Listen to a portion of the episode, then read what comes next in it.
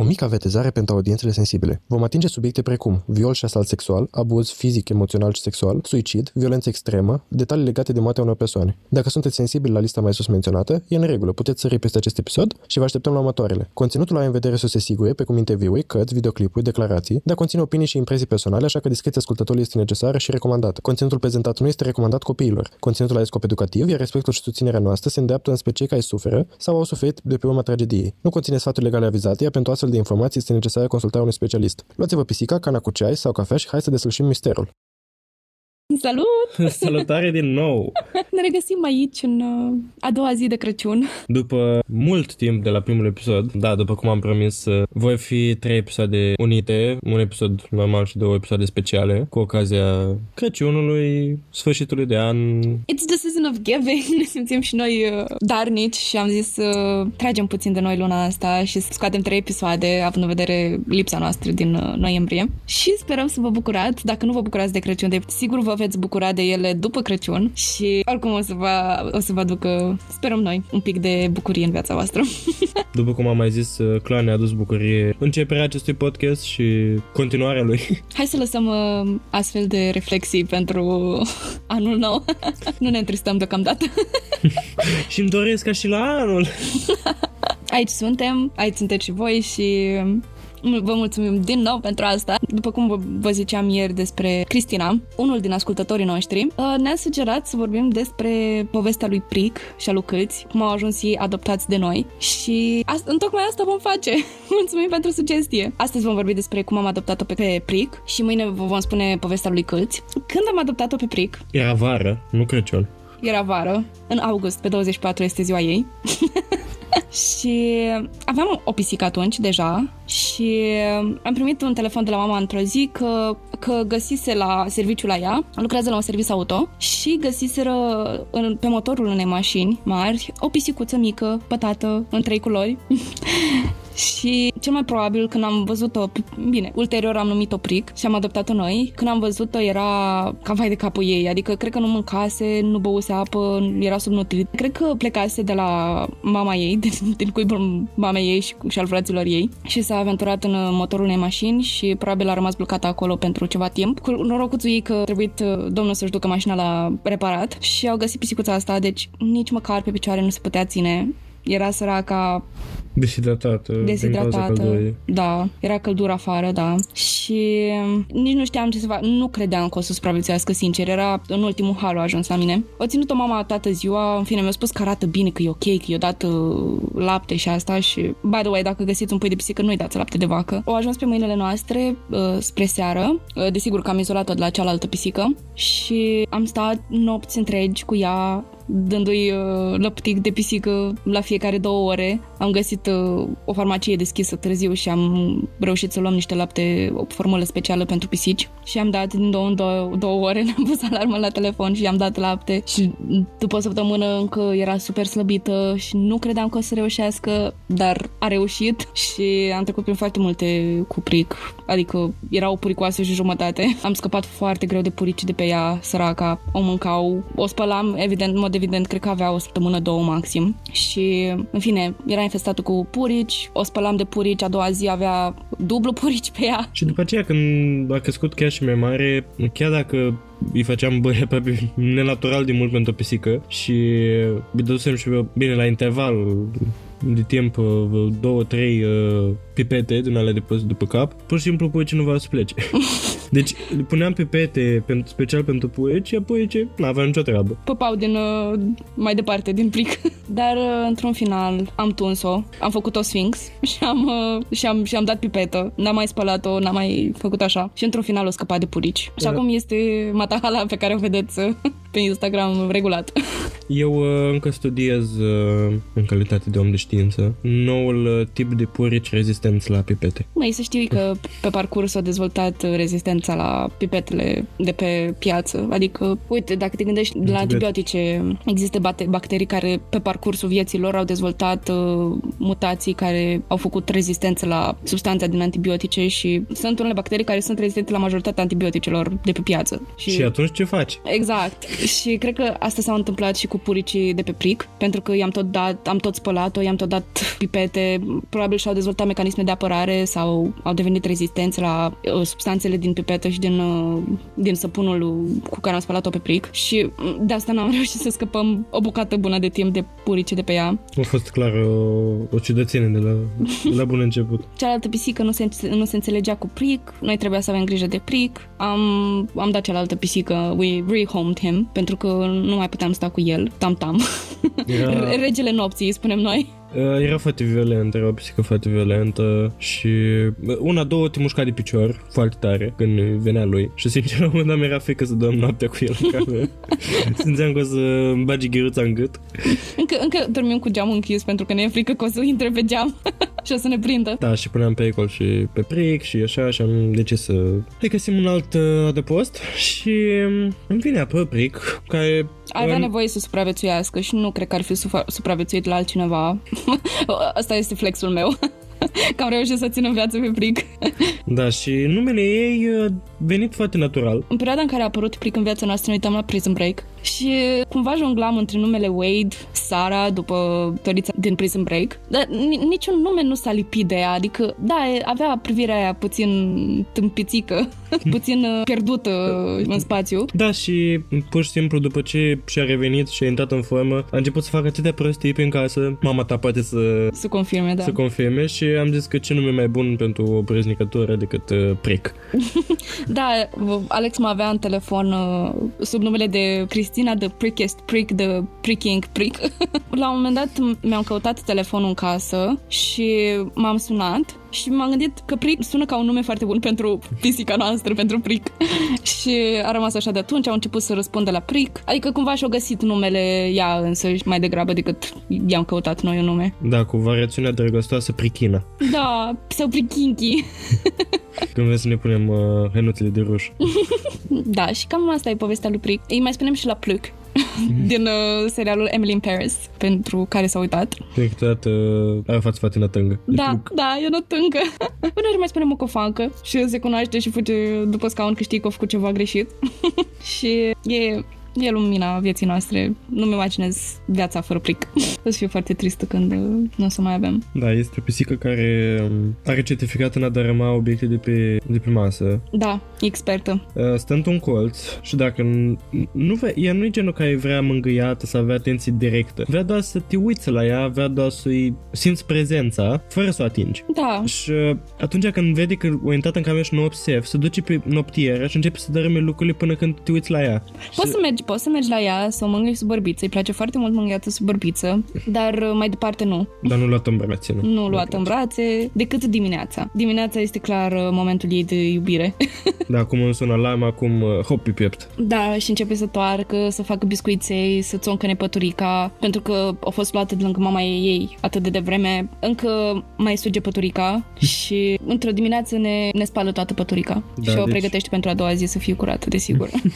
Are, bineînțeles, că orice pisică în momentele ei de nebunie în care aleargă pe toți pereții și face turi prin casă. Sau ce puțin făcea asta foarte des până când uh, a venit uh, câți, câți. în viața noastră. Dar uh, cred că asta este poveste pentru mâine. A, pentru mâine, da.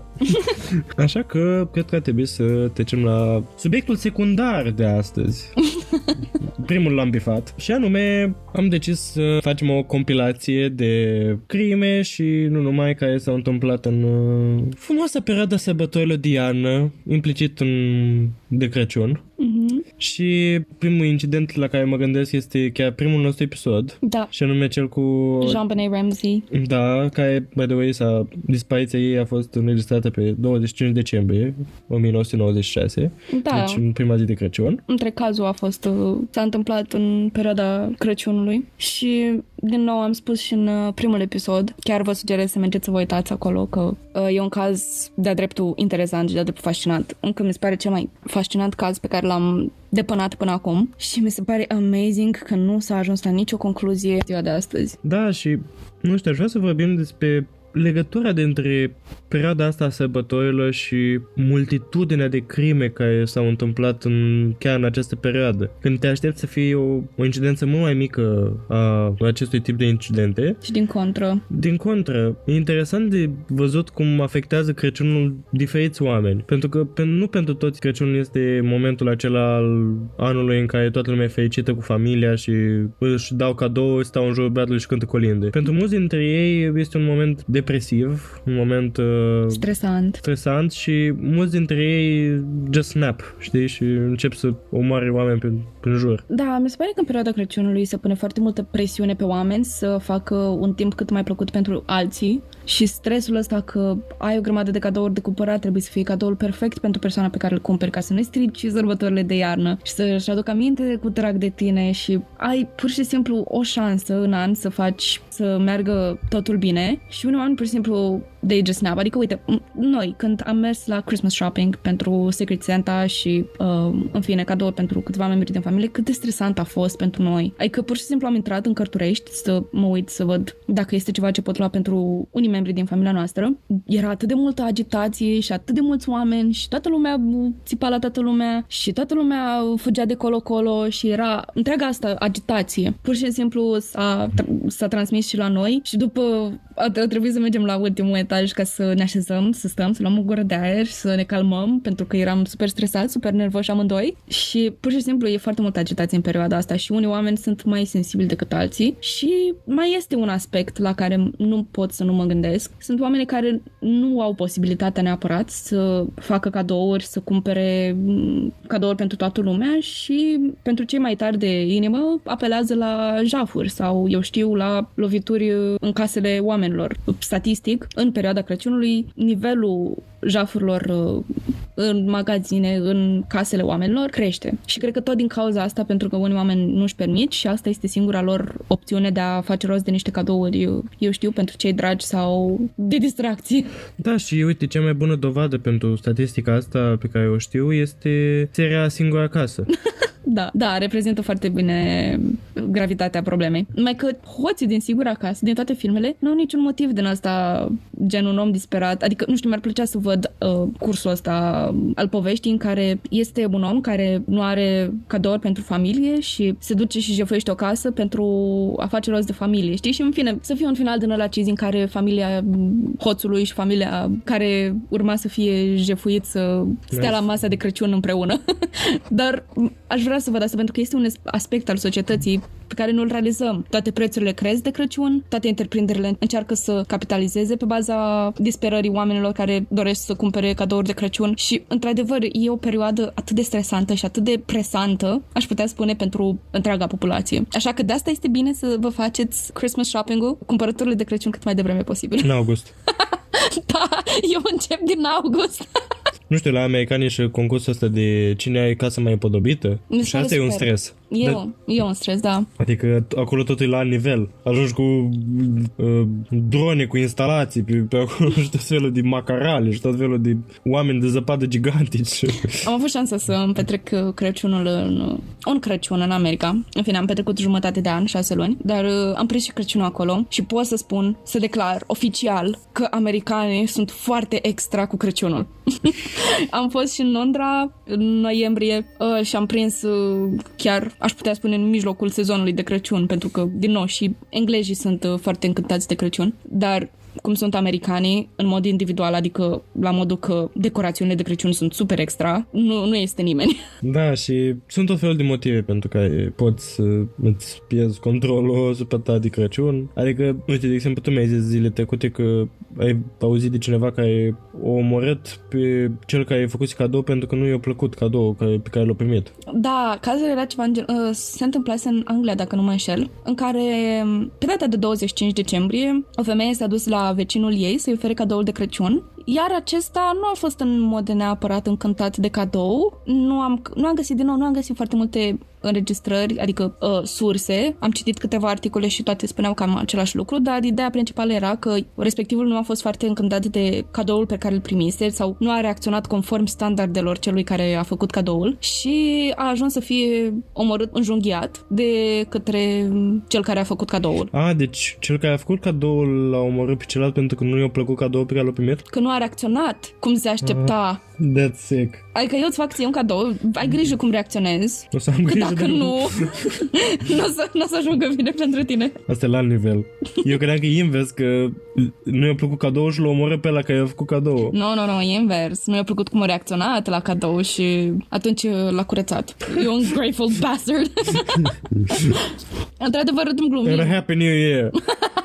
Într-adevăr, râdem glumim. Adică zilele trecute am fost în vizită la un prieten și e atât de scary pentru că s-a întâmplat literally la mai puțin de 5 metri în fața noastră. Eram în vizită la prietenul ăsta care are și el o pisică și stăteam noi și rândeam, glumeam până când auzim de pe hol niște bubuituri foarte puternice într-o ușă de-a vecinului și poliția. Era Da. un domn, desigur în civil, care încerca să intre forțat într-o casă, lovindu-se tare, desigur, în ușa unei bătrâne, am aflat mai târziu, strigând uh, poliția tare, adică încercând să o intimideze și să o facă să deschidă ca să nu dea dărâme ușa sau să nu o strici. Ideea e că nu a vedeam în mod direct, oricum mi se pare super scary, adică oricine ar fi să dărâme ușa, fie poliția, jandarmeria, oricine, trebuie să-i lasă să-și facă treaba. Până în momentul în care am auzit dinăuntru o femeie care țipa și was clearly distressed, adică era super stresată, super speriată și în momentul ăla am decis să, în fine, să sun la 112 și să, să-i las pe ei să rezolve problema pentru că era clar ce, ceva ce nu puteam face eu și în mod clar am făcut ceva bine, am sunat la poliție, poliția s-a sesizat și a venit și până să vină ieșise un vecin să vorbească cu ăsta pentru că avea un copil în casă și copilul era în mod evident speriat. A venit poliția și e atât de scary când mă gândesc că primul lucru pe care l-am auzit din partea poliției a fost lasă cuțitul jos, Omul meu avea două cuțite la el. două cuțite, da. Câte unul fiecare mână și să-i zbea în ușă să deschidă bătrânica. Da, și până la urmă am aflat că înăuntru era o bătrânică care nici nu vedea bine și, adică noi speculăm, acum nu este nimic sigur, n-am găsit uh, rapoarte în ziar cu chestia asta, noi speculăm că ar fi fost vorba despre un jaf care omul ăsta încerca să intre cu forța în casa bătrânicii și să o jefuiască sau dacă ar fi fost nevoie, doamne ferește, să o omoare. Și în mod implicit asta confirmă creșterea jafurilor și crimelor în perioada de Crăciun. But it was so scary. Și pe aceea, desigur că l-am văzut în cătușe intrând în mașină și ne-am liniștit. Să ne întoarcem însă la alte cazuri care s-au petrecut în această perioadă și vreau să ne oprim asupra unui masacru, aparent. Dar nu cum te aștepți să fie un masacru cu împușcături și cu cuțite și cu așa, ci un masacru foarte dansant, aș putea spune. Bineînțeles că toți iubim petrecerile. Doar dacă nu suntem foarte introvertiți, toți iubim o petrecere de Crăciun, unde toți ne întâlnim cu prietenii noștri, cu cunoscuții noștri și pur și simplu să have fun. În America, multe companii oferă petreceri de Crăciun angajaților și asta s-a petrecut și la o companie minieră din uh, America în 1913, care a oferit angajaților lor prost plătiți, dar vreau să compenseze pentru chestia asta cu o petrecere de Crăciun. Cam așa fac companiile. Tot anul te plătesc prost și apoi avem petrecere de Crăciun. Încearcă să-și pele păcatele cu niște cadouri ieftine și că s-au cheltuit foarte mult cu decorațiunile de Crăciun și cu bradul, adică într-adevăr un efort incredibil. Da, și m, compania a închiriat o sală mică de evenimente la primul etaj al unei clădiri Ok. și au îndesat în ea 600 de oameni. Ce poate merge prost? Chiar și în condițiile nepandemice de atunci, mi se pare... Adică se spune că erau foarte înghesuiți în acel loc. Tot poate fi nesigur pentru persoane, adică poate să se sufoce, poate să se îmbulzească oamenii la mâncare sau, eu știu, la pe ringul de dans. Da, și... Se poate, poate să înceapă un incendiu subit, poate să fie un scurt circuit. Sunt foarte multe lucruri care pot merge greșit într-un spațiu foarte înghesuit. Da, și ești aproape. ești foarte aproape. La un moment dat, toată distracția asta s-a transformat, bineînțeles, într-un coșmar. Uh-huh. De aceea cineva a strigat foc, incendiu. Ok. Și ideea este că lumea s-a cam panicat, chiar dacă nu vedea niciun incendiu, toată lumea a încercat să iasă. Uh-huh. Și ghiți ce, clădirea avea numai o singur, o singur rând de scări pentru ieșire uh-huh. și la foarte îngust. A încercat lumea să iasă, foarte mulți din păcate au început să fie călcați în picioare și mai precis uh, au murit 73 de oameni, majoritatea dintre ei fiind copii. Și bineînțeles că nu a fost niciun foc și persoana care a strigat nu a fost niciodată identificată și bineînțeles probabil a fost o glumă proastă. Uh-huh. Vreau să accentuez din nou stresul din subconștientul nostru în această perioadă. Uh-huh. Pentru că nu știu dacă, dacă ar fi fost o petrecere normală de Halloween sau orice alt eveniment, tot asta ar fi petrecut așa. Mi se pare că pur și simplu ideea că ceva merge prost și că ar fi un incendiu le-a trezit stresul la viață tuturor. Da, s-a declanșat uh, mecanismul de apărare flight or fight și pentru majoritatea au fost flight, într-un mod uh, foarte agresiv, în care, din păcate, wow, 70 ceva de persoane să moară călcate în picioare. Bine, e total posibil, adică, uite, avem cazul recent uh, în concertul în care au murit doar o persoane. Uh, bine că n-au fost mai mulți în care au murit la un concert tot așa înghesuite și călcate în picioare. Și e o chestie care categoric se, se întâmplă și în cazul ăsta cel mai safe lucru, fie că ar fi fost sau nu un incendiu, important e să îți menții calmul și să ieși într-un mod cât mai civilizat și mai rapid de acolo. Adică nu stai și te plimbi până la calm, până la ieșire, ci mergi uh, alert și ca să scape cât mai multe persoane, dar nu atât de repede, astfel încât să calci persoanele în picioare, pentru că se dezlănție o cu totul altă catastrofă. Da, nu știu, eu am credința că noi românii, noi copiii români, suntem învățați din mici cum să facem fața aglomerărilor și știu că mama de mic când îmi spunea că nu fi călcat în picioare și eu făceam o treabă foarte bună la a nu fi călcat în picioare.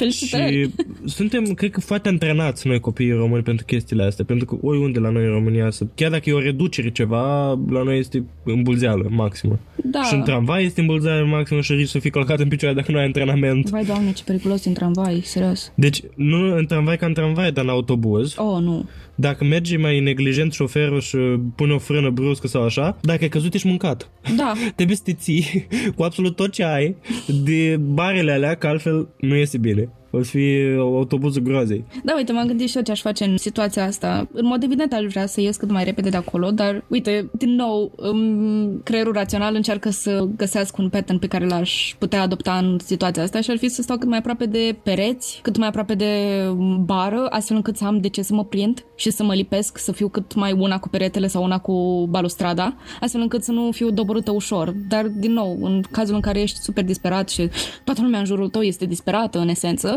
nu știi cum o să reacționezi, adică lunis. Da, eu aș aplica tehnica coala, m-aș prinde așa de bară și m-aș da. ține fixat așa.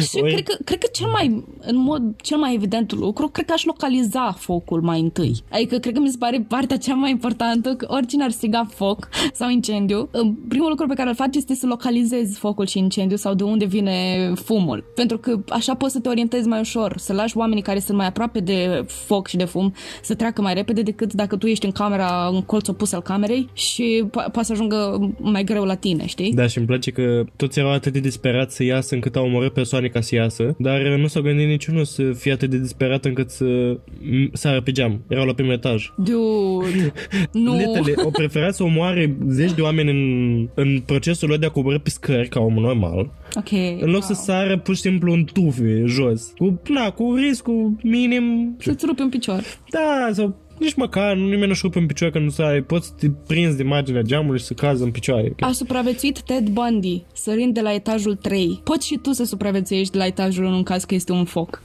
Lumea poate face lucruri cu ce de căciul. o să tot repet asta.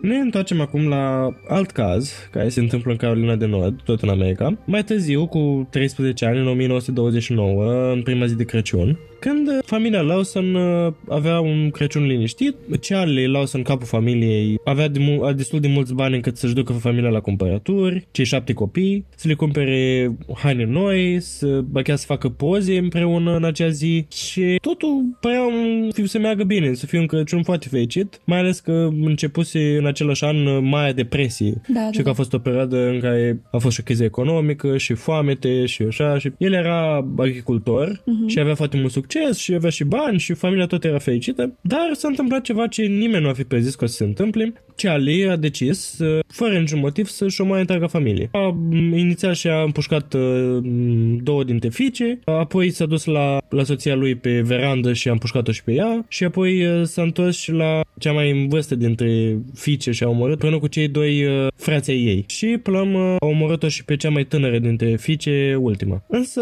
după bineînțeles că s-a dus uh, în pădurea de alături și s-a sinucis. Uh, ce e interesant însă este că l-a lăsat în viață pe cel mai uh, în vârstă dintre fii, pe care l-a trimis fix înainte de, de crimă să rezolve o treabă cu niște cunoștințe. Ok. L-a trimis afară. Uh-huh. To run some errands, da. Eu prima dată mă gândesc la ideea de moștenire, de faptul că să aibă pe cineva familia să meargă mai departe sau ceva de genul, fiind cel mai na, moștenitorul, fiul moștenitor sau așa ceva Da. de genul, tocmai pe el. Una dintre teorii a fost că Charlie își viola fata cea mai, cea mai mare și ea era însă- rămăsese însăcinată și dar totuși nu poate explica de ce și-a omorât toată familia. Uh-huh, uh-huh. Și fără niciun fel de vină sau sentiment de remors, știi? Da. Și de altfel Mary nu a fost, uh, fata cea mai nu a fost înregistrată ca fiind însăcinată la autopsie. Măi, e un, e un proces de co- conștientizare destul de complex să mergi de la familie la familie, la membru de familie la membru de familie, să lucizi pe rând. Adică, cum te gândești?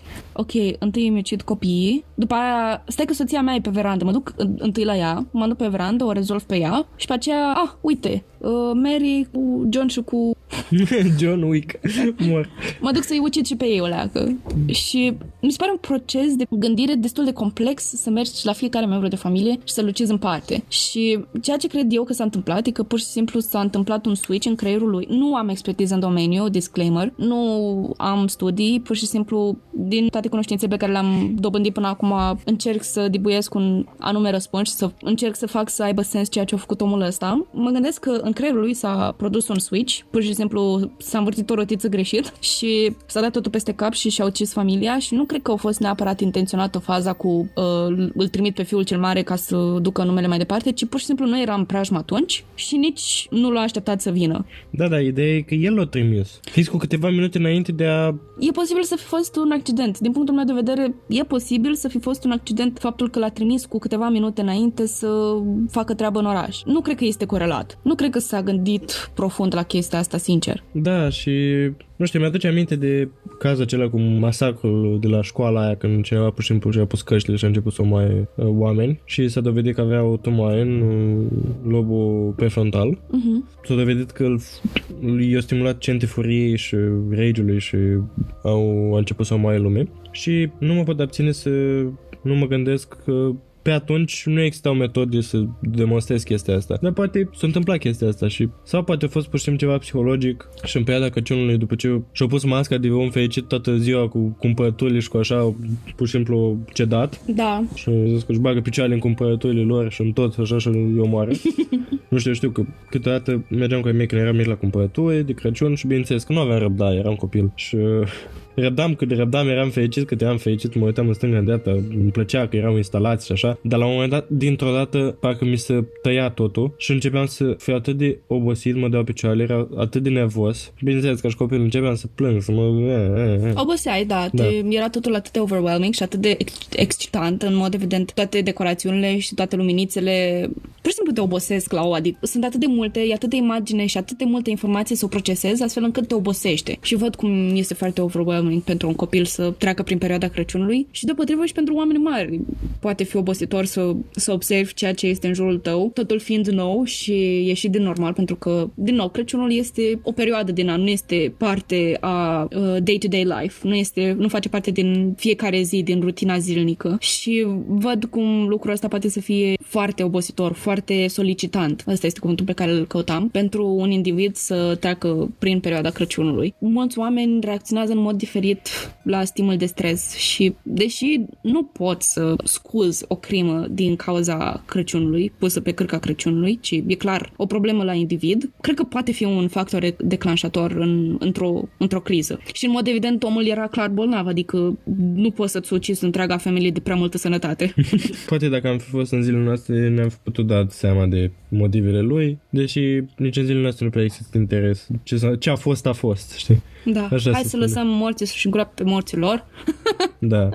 Dar sper ca pe viitor să se descopere ceva mai clar în privința uh, comportamentului criminalilor și să avem și unele explicații mult mai științifice, adică exacte, cu vorba ta, cu o tumoră sau cu o genă anume sau cu ceva care po- pe care poți să pui cu punctul pe I și să spui că din cauza asta e criminal și din cauza asta poate să fie criminal, știi? Deși Bine, majoritatea, deși majoritatea patologiilor sunt în mod evident la nivel uh, psihiatric și e foarte greu de ajuns la astfel de pattern-uri. Da, uite, ideea este că citesc cartea asta acum cu Când corpul spune nu, de Gabor Mate și vorbește foarte mult despre implicarea emoțiilor în, în patologiile noastre. Adică leagă furia reprimată din tinerețe cu anumite patologii, cum e scleroza multiplă, anumite cancere Uh-huh. și tot așa. Și nu văd de ce nu, au putea, nu ar putea influența această furie reprimată de-a lungul anilor un om să facă, să facă un masacru cu familia lui de Crăciun. Nu putem să-l aducem în contextul ăsta, să-l încadrăm pe The Acid Killer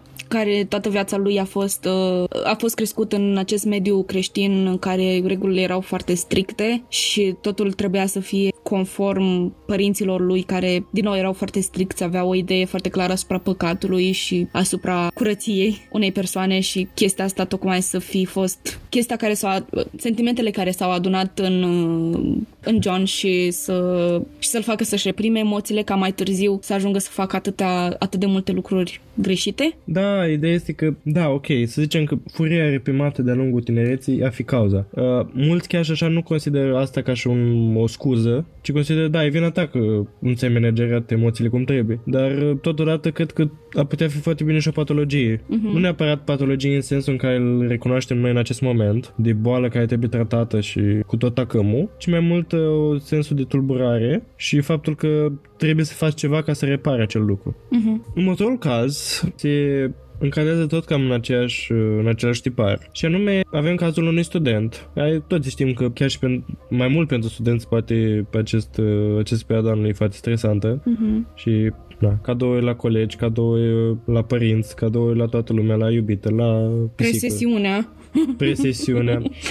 Da. Și acest student, uh, Alexis Valdez, avea 18 ani uh, și totul s-a întâmplat în 2013, în ziua de Crăciun. El stătea cu mătușa lui și uh, iubitul ei, Uh-huh. cu condiția ca el să rămână în școală, să lucreze și să ajute cu facturile. La un moment dat, uh, Valdez uh, nu a reușit să țină pasul cu jobul, cu școala și văzând că nu-și mai țin patele lui de rămășag, Uh-huh. uh, așa mătușa lui și cu iubitul ei i-a spus să plece. Ok. Bine, nu ți-a s-o potrivit bine pentru că era Crăciunul. Oh, asshole. Și da, uh, dar Valdez a părut să exagereze și el.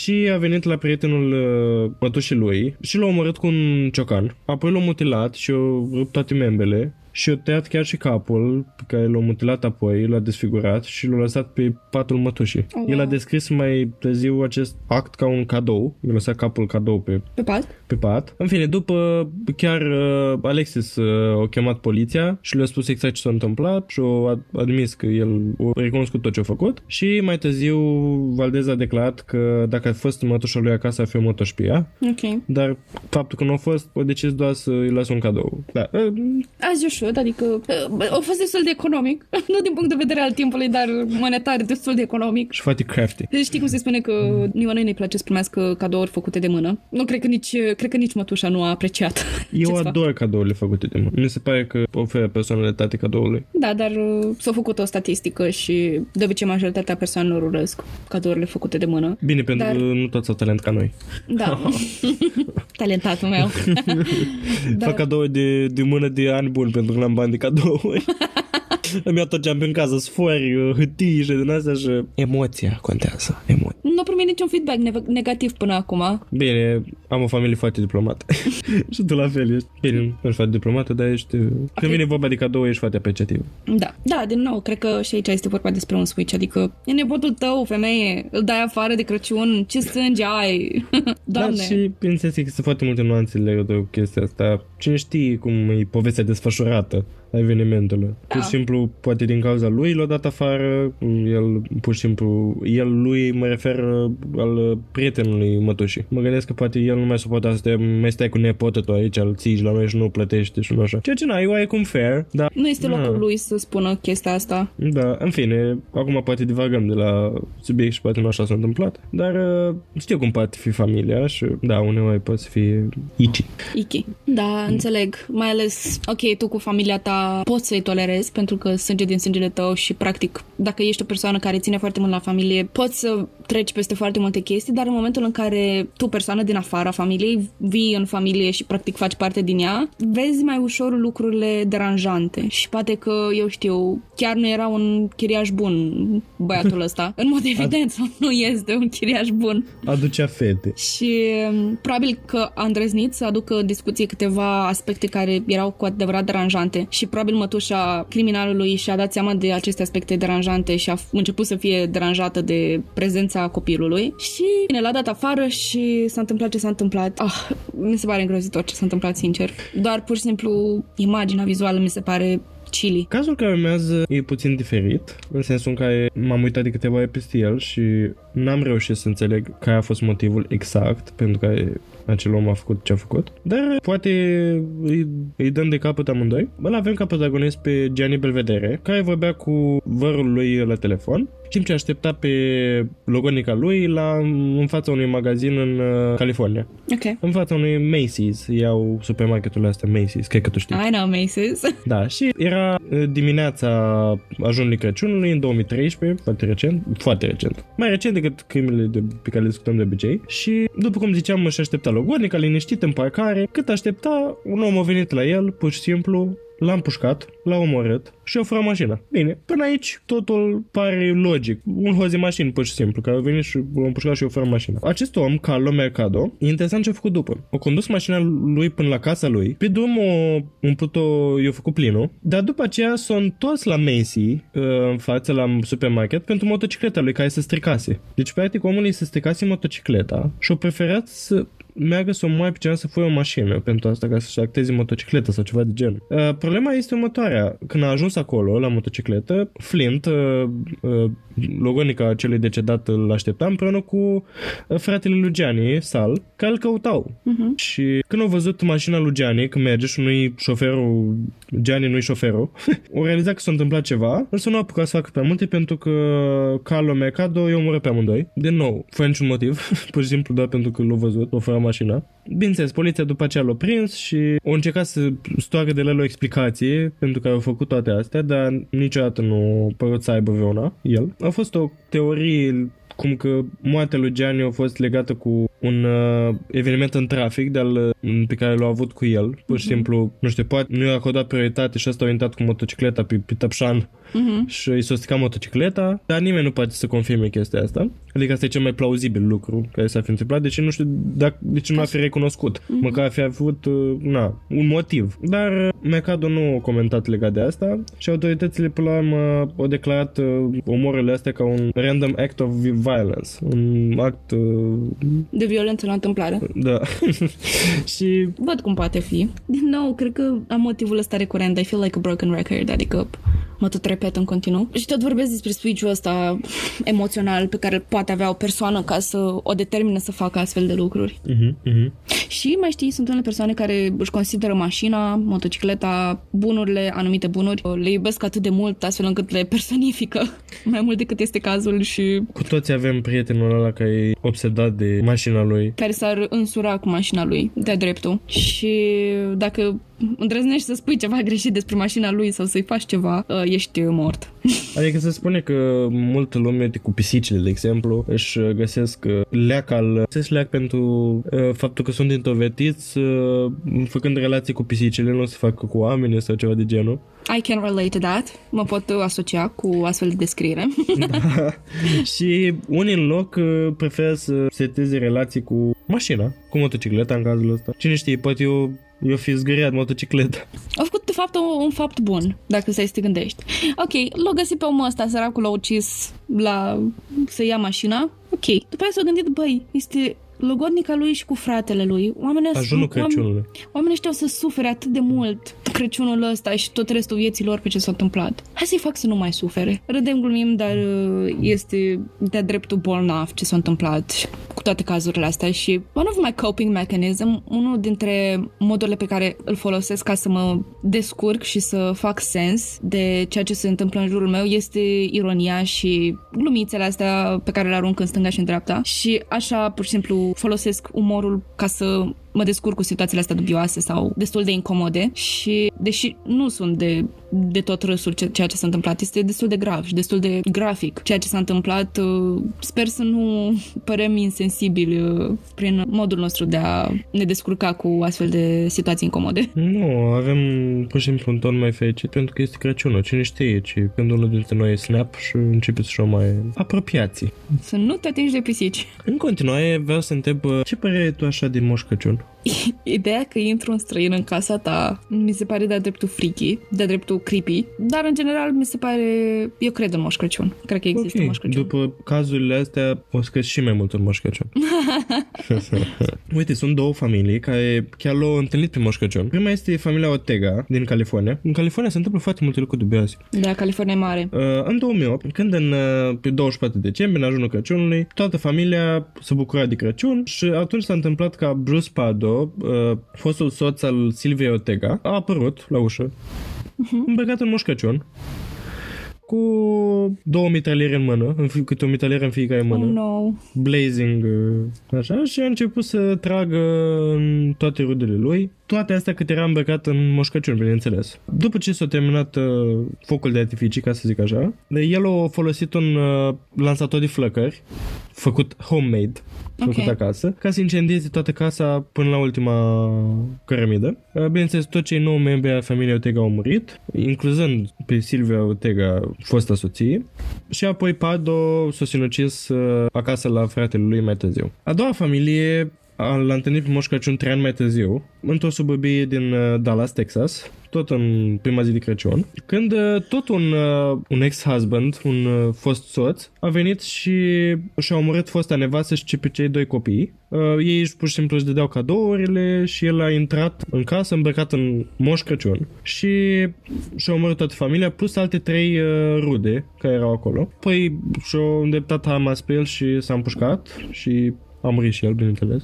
Uh-huh. Și la niciunul dintre aceste două cazuri nu s-a găsit un motiv clar pentru că a făcut chestia asta, pentru că nu mai era în, în legătură cu familia lui de foarte mult timp, adică bine s-a despățit, s-a o divorțat, dar a trecut ceva timp până când să fac chestiile astea. Sunt unele răni care pur și simplu se adâncesc în loc să se vindece și cred că asta a fost cazul celor doi uh, ucigași și uh, cred că în cazul ăsta a fost cu premeditare mai mult decât uh, cum am văzut în celelalte cazuri în care s-a întâmplat din greșeală, mai mult sau mai puțin. Dar nu știu, mă gândesc, în cazurile de premeditare, oarecum te obișnuiești cu faptul că ceilalți o să moară. Te obișnuiești cu faptul ăsta și nu pare logic să te sinucizi după.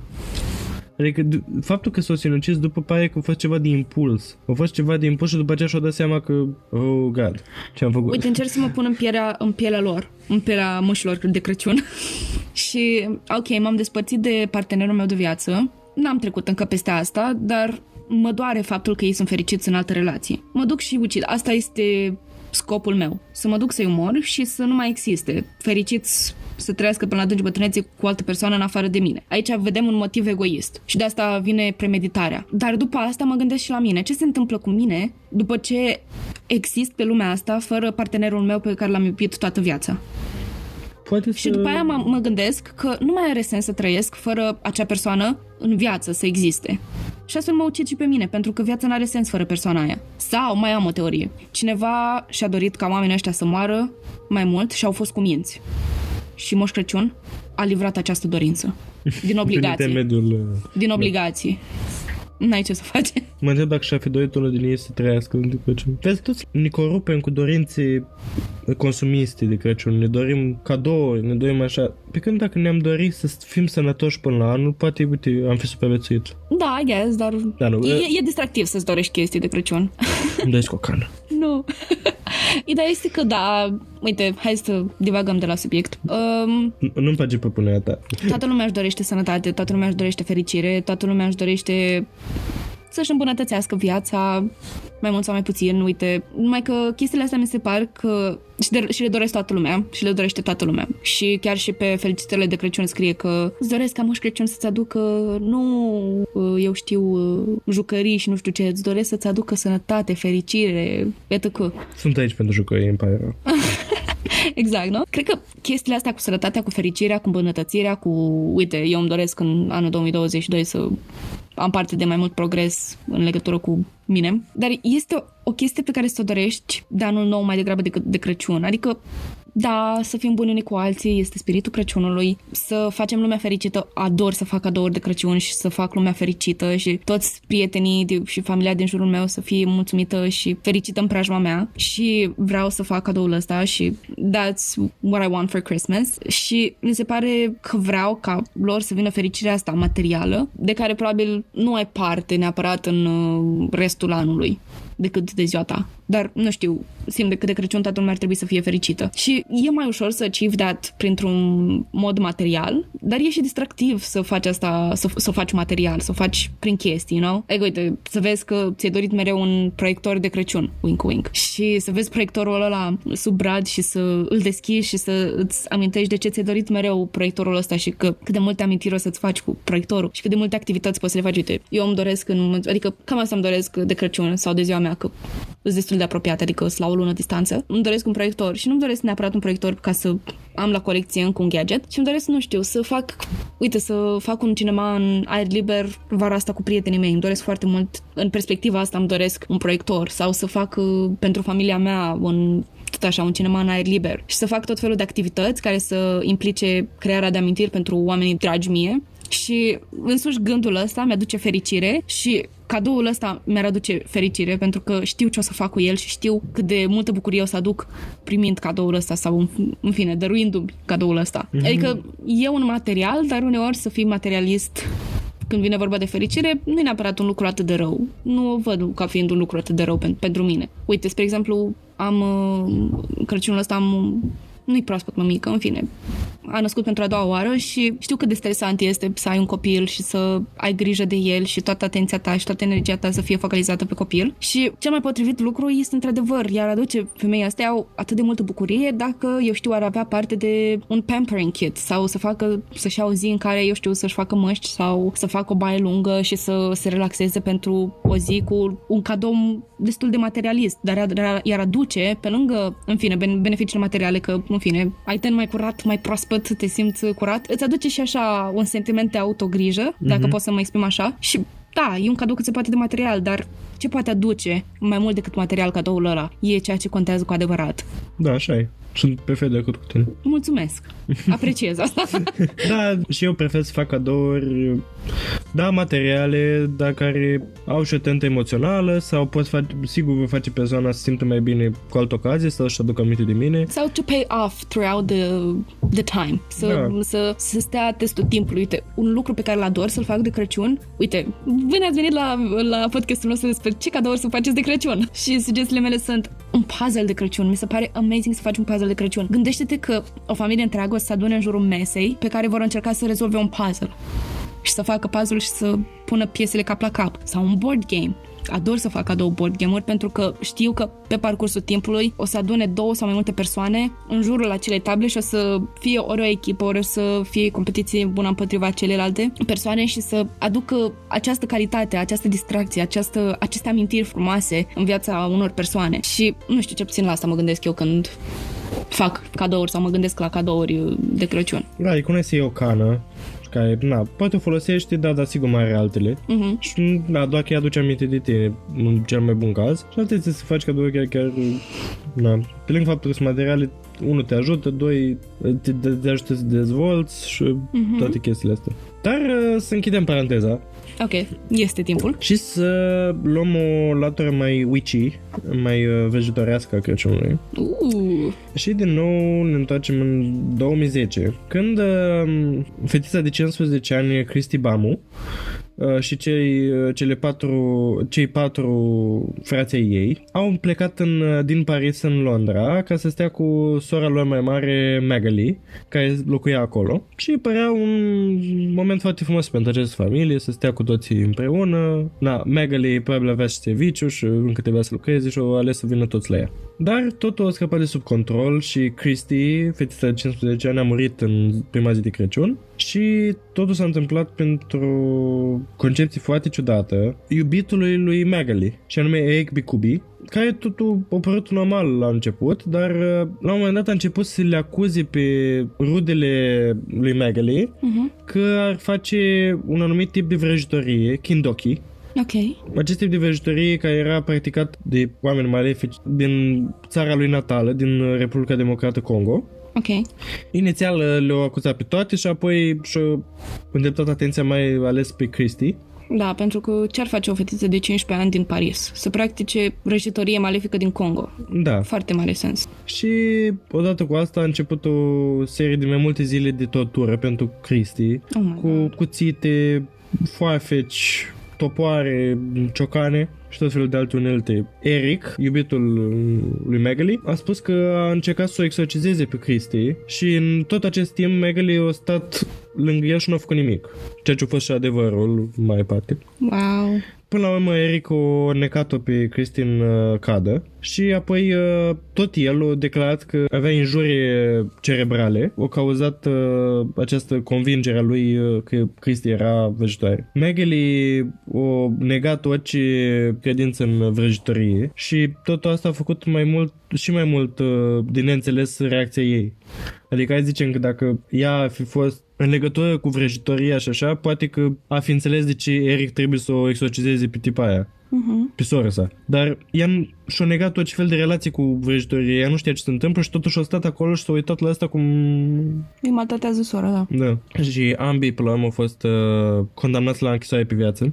Uh-huh. Chiar și ea, că nu a făcut nimic. Au fost părtași atâta timp cât au stat în spatele lui și au luat parte la torturi. Clar au fost vinovată, au fost parte din problemă. Adică mă gândesc la fetița aia, că probabil sora e mai mare, au fost, ar trebui cumva frații mai mari să fie somehow of a guardian, niște păzitori ai fraților mai mici sau ceva de genul și practic ai încredere în ei, îs, you know, împart același sânge.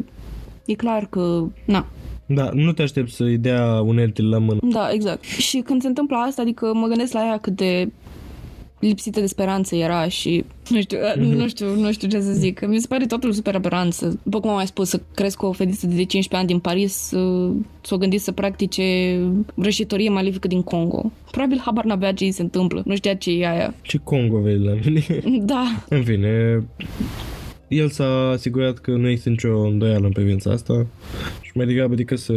riște mai bine, Mai bine. play it safe, mă îmbolnav. Uh, na, și cel mult și biserica, cel puțin biserica catolică, știu că au făcut foarte multe exorcizări din astea și în în urma care au murit uh, victimele exorcizărilor. Biserica Catolică în special, adică vedem asta și în media, vedem asta și chiar și prin poveștile particulare ale catolicilor, dar uite, este impresionant că și ortodoxii fac chestia asta destul de des, adică uite, spre exemplu, n-am auzit niciodată în fapt, am auzit o singură dată în viața mea, într-o biserică ortodoxă, cuvântul de exorcizare.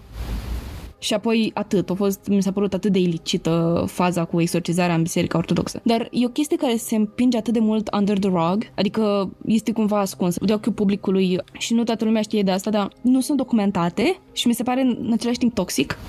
Și totodată nu suntem conștienți că chestia asta se întâmplă și la noi. Din nou reiterez uh, cazul de la Vaslui cu tipa schizofrenică care a fost practic omorâtă de un preot și câteva măicuțe pentru că au considerat că era, era posedată de un demon și nu era schizofrenică și Dar totul este mâna lui Dumnezeu. da, și practic fata a murit de malnutriție și deshidratată. Way to go! Mai nu știu, stăteam și mă uitam. California asta chiar e centru crimelor de Crăciun.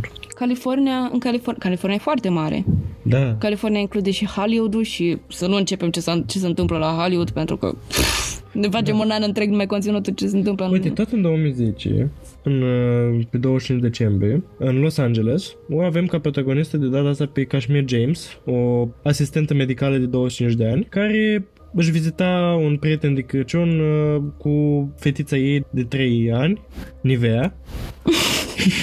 Ok. Uh, Nivea cu H la sfârșit, Nivea.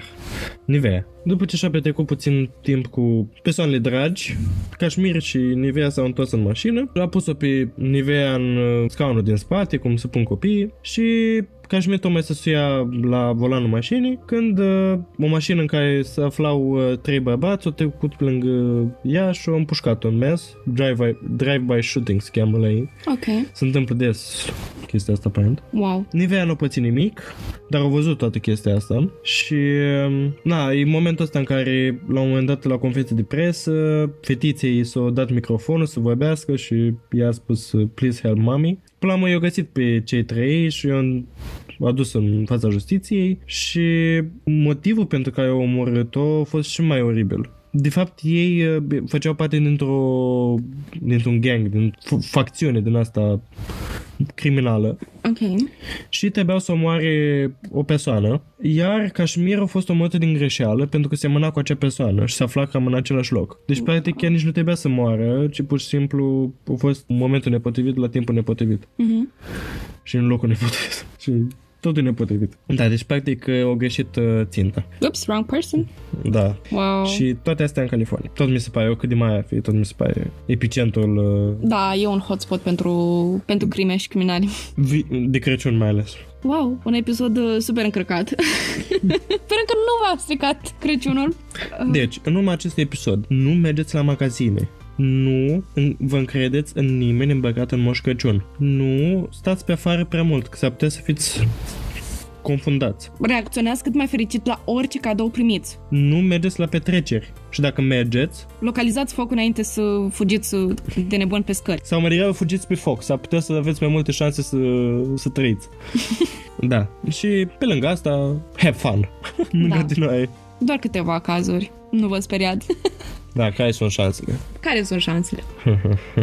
Vă mulțumim că ați fost uh, în a doua zi de Crăciun alături de noi. Sperăm că v-ați distrat. Și vă așteptăm mâine chiar la al treilea episod din această serie.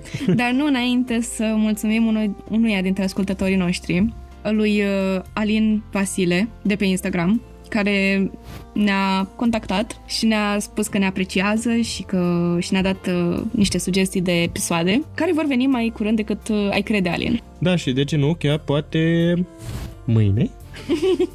Vedem, vedem cum, uh, cum înregistrăm, cum facem scriptul. E posibil să apară mai devreme decât ne așteptăm. Așa că vă așteptăm cu toții să, să ne vedeți ce, ce gusturi are Alin. Și să ne distrăm în a treia zi de Crăciun cu un alt caz interesant. atât, atât pot spune. Răcoros. Răcoros. Brr. Crăciun fericit, distracție plăcută cu familia voastră sau în orice faceți după ce ascultați acest episod. And a happy new year. Pa! Pa!